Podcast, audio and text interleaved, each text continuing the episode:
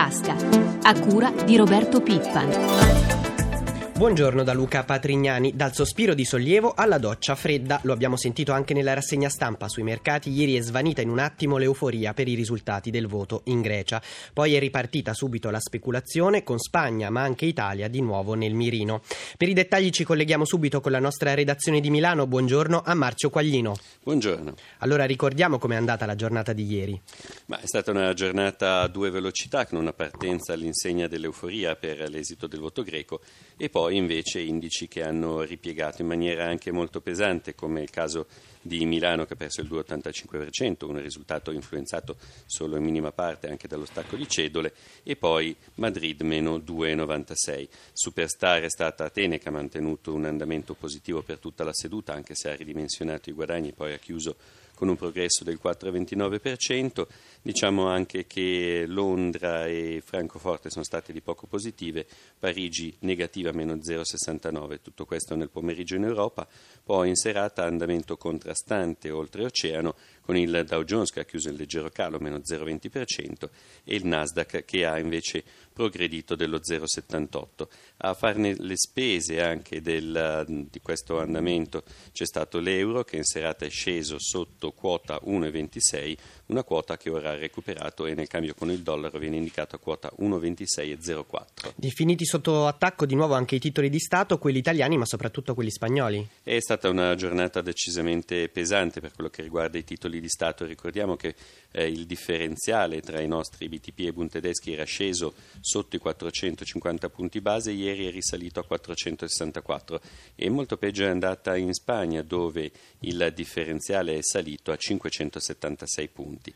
Ma va detto anche del rendimento: i titoli decennali, i nostri B T P decennali, sono ritornati sopra il sei per cento, ma i bonus decennali spagnoli sono saliti sopra il sette per cento, per la precisione il sette virgola diciassette per cento, e ricordiamo che il sette per cento è una soglia critica e di difficile sostenibilità a lungo termine. Abbiamo tempo per un flash sulle indicazioni che arrivano questa mattina dall'Asia e la riapertura alle previsioni per le borse europee. Asia, andamento nel complesso negativo, rimane l'incertezza con il Nikkei che cede lo zero virgola ottantotto per cento, l'Hang Seng di Hong Kong meno zero virgola quarantuno per cento. Per quello che riguarda invece la giornata odierna, l'apertura dei mercati, i futures, sono gli indici, sono appena mh, sopra la parità, ma in questo momento c'è anche qualche segnale negativo. Grazie mille dunque a Marzio Quaglino dalla nostra redazione di Milano, e noi continuiamo a occuparci della crisi globale. Lo facciamo con un protagonista dell'economia italiana, Federico Ghizzoni, amministratore delegato di Unicredit, il primo bru- gruppo bancario del nostro paese. Buongiorno. Buongiorno a voi. Allora, suo parere, perché di nuovo queste tensioni sui mercati? Perché la Grecia non è bastata a calmare le acque? Ma comunque l'esito delle votazioni è positivo, perché c'è la possibilità di avere un governo stabile in Grecia.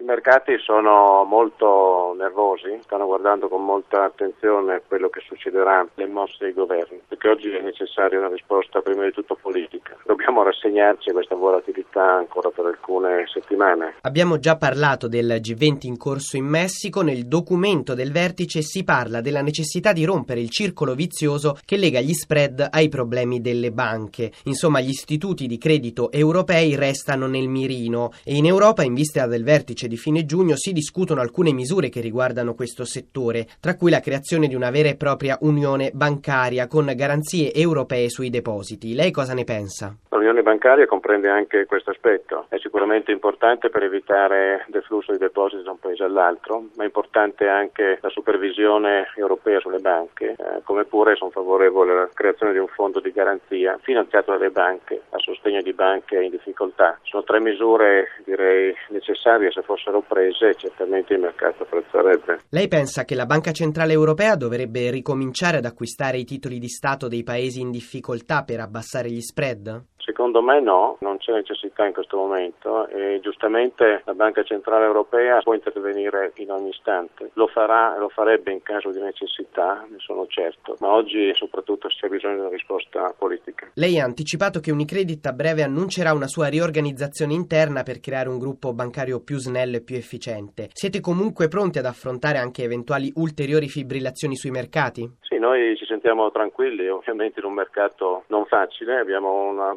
un'ottima dotazione di capitale, abbiamo liquidità, siamo pronti, come posso dire, alla battaglia, ma spero che non ci sarà bisogno, però Unicredit ha fiducia nei propri mezzi ed è pronto a fare la propria parte. Chiudiamo con un tema che riguarda la finanza. Voi come Unicredit siete coinvolti nella complessa partita del gruppo assicurativo Fonsai, siete soci al sei virgola sette per cento e creditori di peso. Ieri l'istituto che vigila sulle assicurazioni, l'I S V A P, ha acceso un faro sulla compagnia. Voi andrete comunque avanti con l'operazione finanziaria che vi riguarda con Unipol? Sì, la nostra operazione va avanti, è l'unica operazione che oggi concretamente è sul tavolo, l'unica operazione che per risolvere il problema Fonsai. L'I S V A P giustamente mette fretta a tutti, c'ha ragione perché ormai la cosa va avanti da mesi, però noi appoggiamo Unipol e penso e spero che l'operazione si concluda velocemente con passi importanti già prima dell'estate. Grazie mille allora all'amministratore delegato di Unicredit, il dottor Ghizzoni, grazie mille per essere stato con noi, buona giornata. Grazie a voi, buona giornata a tutti.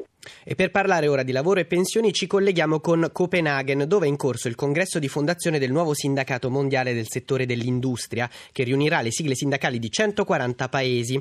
Ci colleghiamo con Copenaghen perché lì si trova il nostro prossimo ospite, Maurizio Landini, segretario generale della FIOM-C G I L. Buongiorno. Buongiorno a voi.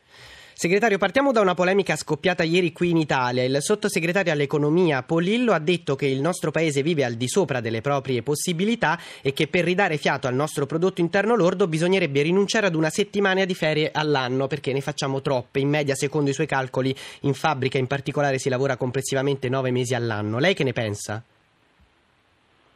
Che forse il sottosegretario non è informato che il problema è che il lavoro non c'è, che adesso nelle fabbriche c'è troppa cassa integrazione, che il problema è creare lavoro. Dovrebbe sapere, come è successo in Germania e in altri paesi, che a volte riducendo e redistribuendo l'orario e il lavoro che c'è che si creano nuovi posti di lavoro. Quindi mi sembra un'uscita un po' estemporanea e che è piuttosto distante dalla realtà e dai problemi che abbiamo. Veniamo alla riforma del lavoro, il governo vuole approvarla entro il ventotto giugno, insomma, per portarla al vertice europeo. Il ministro del lavoro Fornero ieri ha detto intanto approviamola, poi se qualcosa non funziona si potrà modificare in seguito. Lei cosa ne pensa?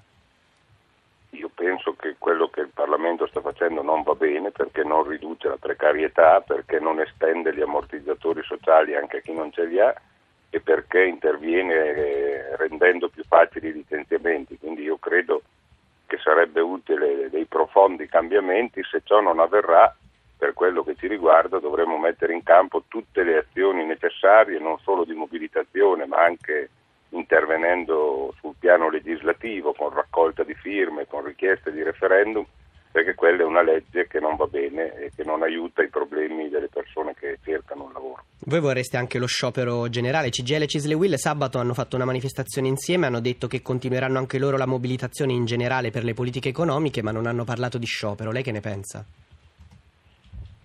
Io penso che sarebbe necessario adesso, tanto più se il governo mette la fiducia, dare una risposta, perché sarebbe un atto grave nei confronti del Paese che non è d'accordo con le riforme che questo governo sta facendo.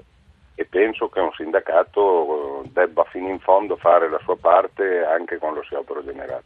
Veniamo al caso esodati. Oggi e domani il ministro Fornero riferisce in Parlamento. Ieri ha detto bisogna avere pazienza, stiamo lavorando sui numeri. Secondo indiscrezioni potrebbe emergere la volontà di salvaguardare altri cinquantamila lavoratori oltre ai primi sessantacinquemila per tutti gli altri ammortizzatori sociali. Su questo?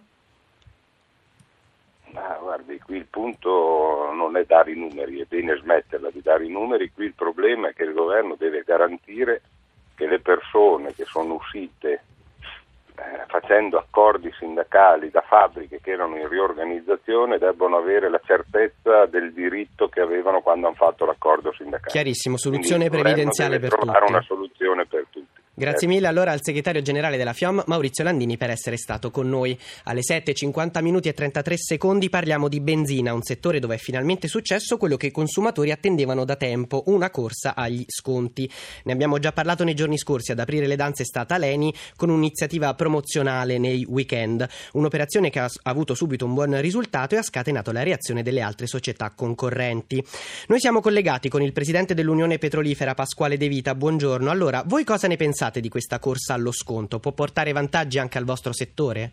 su quello che è la politica commerciale delle aziende, l'Unione Petrolifera non entra naturalmente, sicuramente al momento aiuta i consumatori, perché i consumatori trovano le condizioni più favorevoli. Quello che io vorrei evitare è che si pensasse che queste iniziative significano che il settore, siccome è florido, può fare queste cose. No, il settore non è florido, perché in questo momento i bilanci delle aziende sono bilanci completamente in negativo. Certo è che i prezzi medi dei carburanti in Italia, dottor De Vita, restano altissimi e i problemi della rete distributiva ancora tutti da risolvere. Risolvere. Voi dell'Unione Petrolifera dite che un distributore su tre nel nostro paese è di troppo, dunque andrebbero tagliati, bisognerebbe razionalizzare la rete dei punti vendita per avere prezzi finalmente europei. Però i sindacati dei distributori vi rispondono: la colpa è vostra, siete voi petrolieri che non investite per innovare la rete, l'invocazione, la richiesta di tagliare fra i sei e otto mila impianti va rivolta a voi che siete gli unici a poterla decidere. Voi come rispondete? Normalmente i tagli nella rete di distribuzione di qualsiasi tipo, non soltanto di quella petrolifera, le fa l'utenza, cioè l'utenza se trova qualcosa di più conveniente da qualche parte abbandona quello che costa di più. Noi nella rete abbiamo un terzo della rete, ottomila impianti circa, che offrono un prezzo a livello europeo, però bisogna naturalmente andarli a cercare, scendere dalla macchina e fare benzina da soli. Chi va lì ha il prezzo europeo sicuramente, tutti quelli che vanno su un altro tipo di impianto che ha il servizio, è molto più comodo, sta vicino casa e naturalmente paga qualche cosa di più. Ieri nel corso della vostra assemblea annuale come Unione Petrolifera avete lanciato l'allarme sulla bolletta energetica del nostro paese, che tocca nuovi livelli record superando i sessantasei miliardi di euro. Voi cosa proponete su questo fronte? Nella vostra assemblea si è tornato a parlare anche di superare, cancellare il limite di dodici chilometri dalle nostre coste per le esplorazioni per trovare risorse energetiche in mare. È una proposta che di certo non piace agli ambientalisti. Voi la rilanciate? È una cosa sacrosanta quella di sbloccare questa cosa che due anni fa fu fatta sotto l'emozione degli incidente del, del Messico, quando tutti gli altri paesi poi dopo una breve pausa di riflessione sono ripartiti e noi facevamo una legge che bloccò tutto. Ma quella è una cosa che riguarda la materia prima. Noi il problema ce l'abbiamo anche nella trasformazione. Il sistema di raffinazione ha bisogno di interventi massicci e noi al governo cosa chiediamo? Chiediamo che il, a livello europeo, quindi non è un discorso soltanto italiano, si stabiliscano delle regole, nessuno vuole sovvenzioni, sia chiaro, si stabiliscano delle regole che impongano a tutti coloro che vogliono agire su questo mercato di rispettare le stesse regole che rispettiamo noi. Grazie mille allora al presidente dell'Unione Petrolifera Pasquale De Vita, buona giornata. Grazie altrettanto a lei.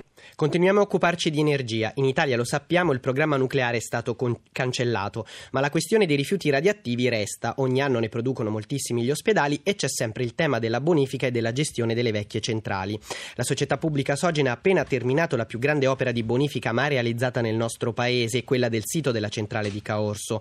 Che cosa è stato fatto e quanto resta ancora da fare? Sentiamo l'amministratore delegato di Sogin, Giuseppe Nucci. Le cifre di cui abbiamo bisogno per terminare la bonifica ambientale, che di fatto rappresenta la più grande bonifica ambientale della storia di questo paese, sono cinque miliardi di euro. In più si aggiungono a questi due virgola cinque miliardi di euro per la costruzione del deposito nazionale del parco tecnologico. Questo per mettere in sicurezza tutti i rifiuti radioattivi provenienti dalle centrali, dai siti ex Enea e dai rifiuti medicali, medico-ospedalieri e industriali. Ricordo che in Italia si fanno circa ottocentomila trattamenti all'anno fra T A C, radiografie, scintigrafie, e quindi ci sono circa cinquecento metri cubi l'anno di rifiuti appunto radioattivi medicali che noi mettiamo in sicurezza.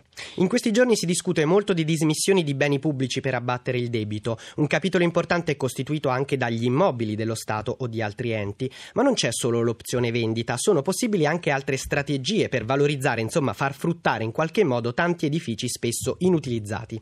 Alcune esperienze positive in questo settore hanno riguardato gli immobili militari che vengono gestiti dalla società Difesa Servizi S P A. Sentiamo di cosa si tratta dall'amministratore delegato di Difesa Servizi, Lino Girometta. Noi abbiamo lo scorso anno bandito una gara con la quale abbiamo reso disponibile un certo numero di coperture ai fini dell'installazione di impianti fotovoltaici e altrettanti, diciamo, terreni. La gara ha portato ad una contrattualizzazione per dodici milioni di euro all'anno per venti anni, quindi duecentoquaranta milioni di euro che teoricamente potrebbero entrare nelle casse dello Stato in vent'anni. Tenga presente che poi le sovrintendenze, la vincolistica, una serie di altri problemi forse ridurranno questa entità, che comunque rimarrà significativa. Altri settori dove operate sono quelli ad esempio dei fari della Marina Militare. Assolutamente. Assolutamente sì, con la Marina Militare abbiamo aperto un'enorme quantità di business, stiamo diciamo così trattando in modo approfondito quali e quanti, quali e quanti fari possano essere resi disponibili a Difesa Servizi per poter essere trasformati in resort di lusso, molto esclusivi, in posti fantastici dove poter permettere un turismo eccezionalmente di elite.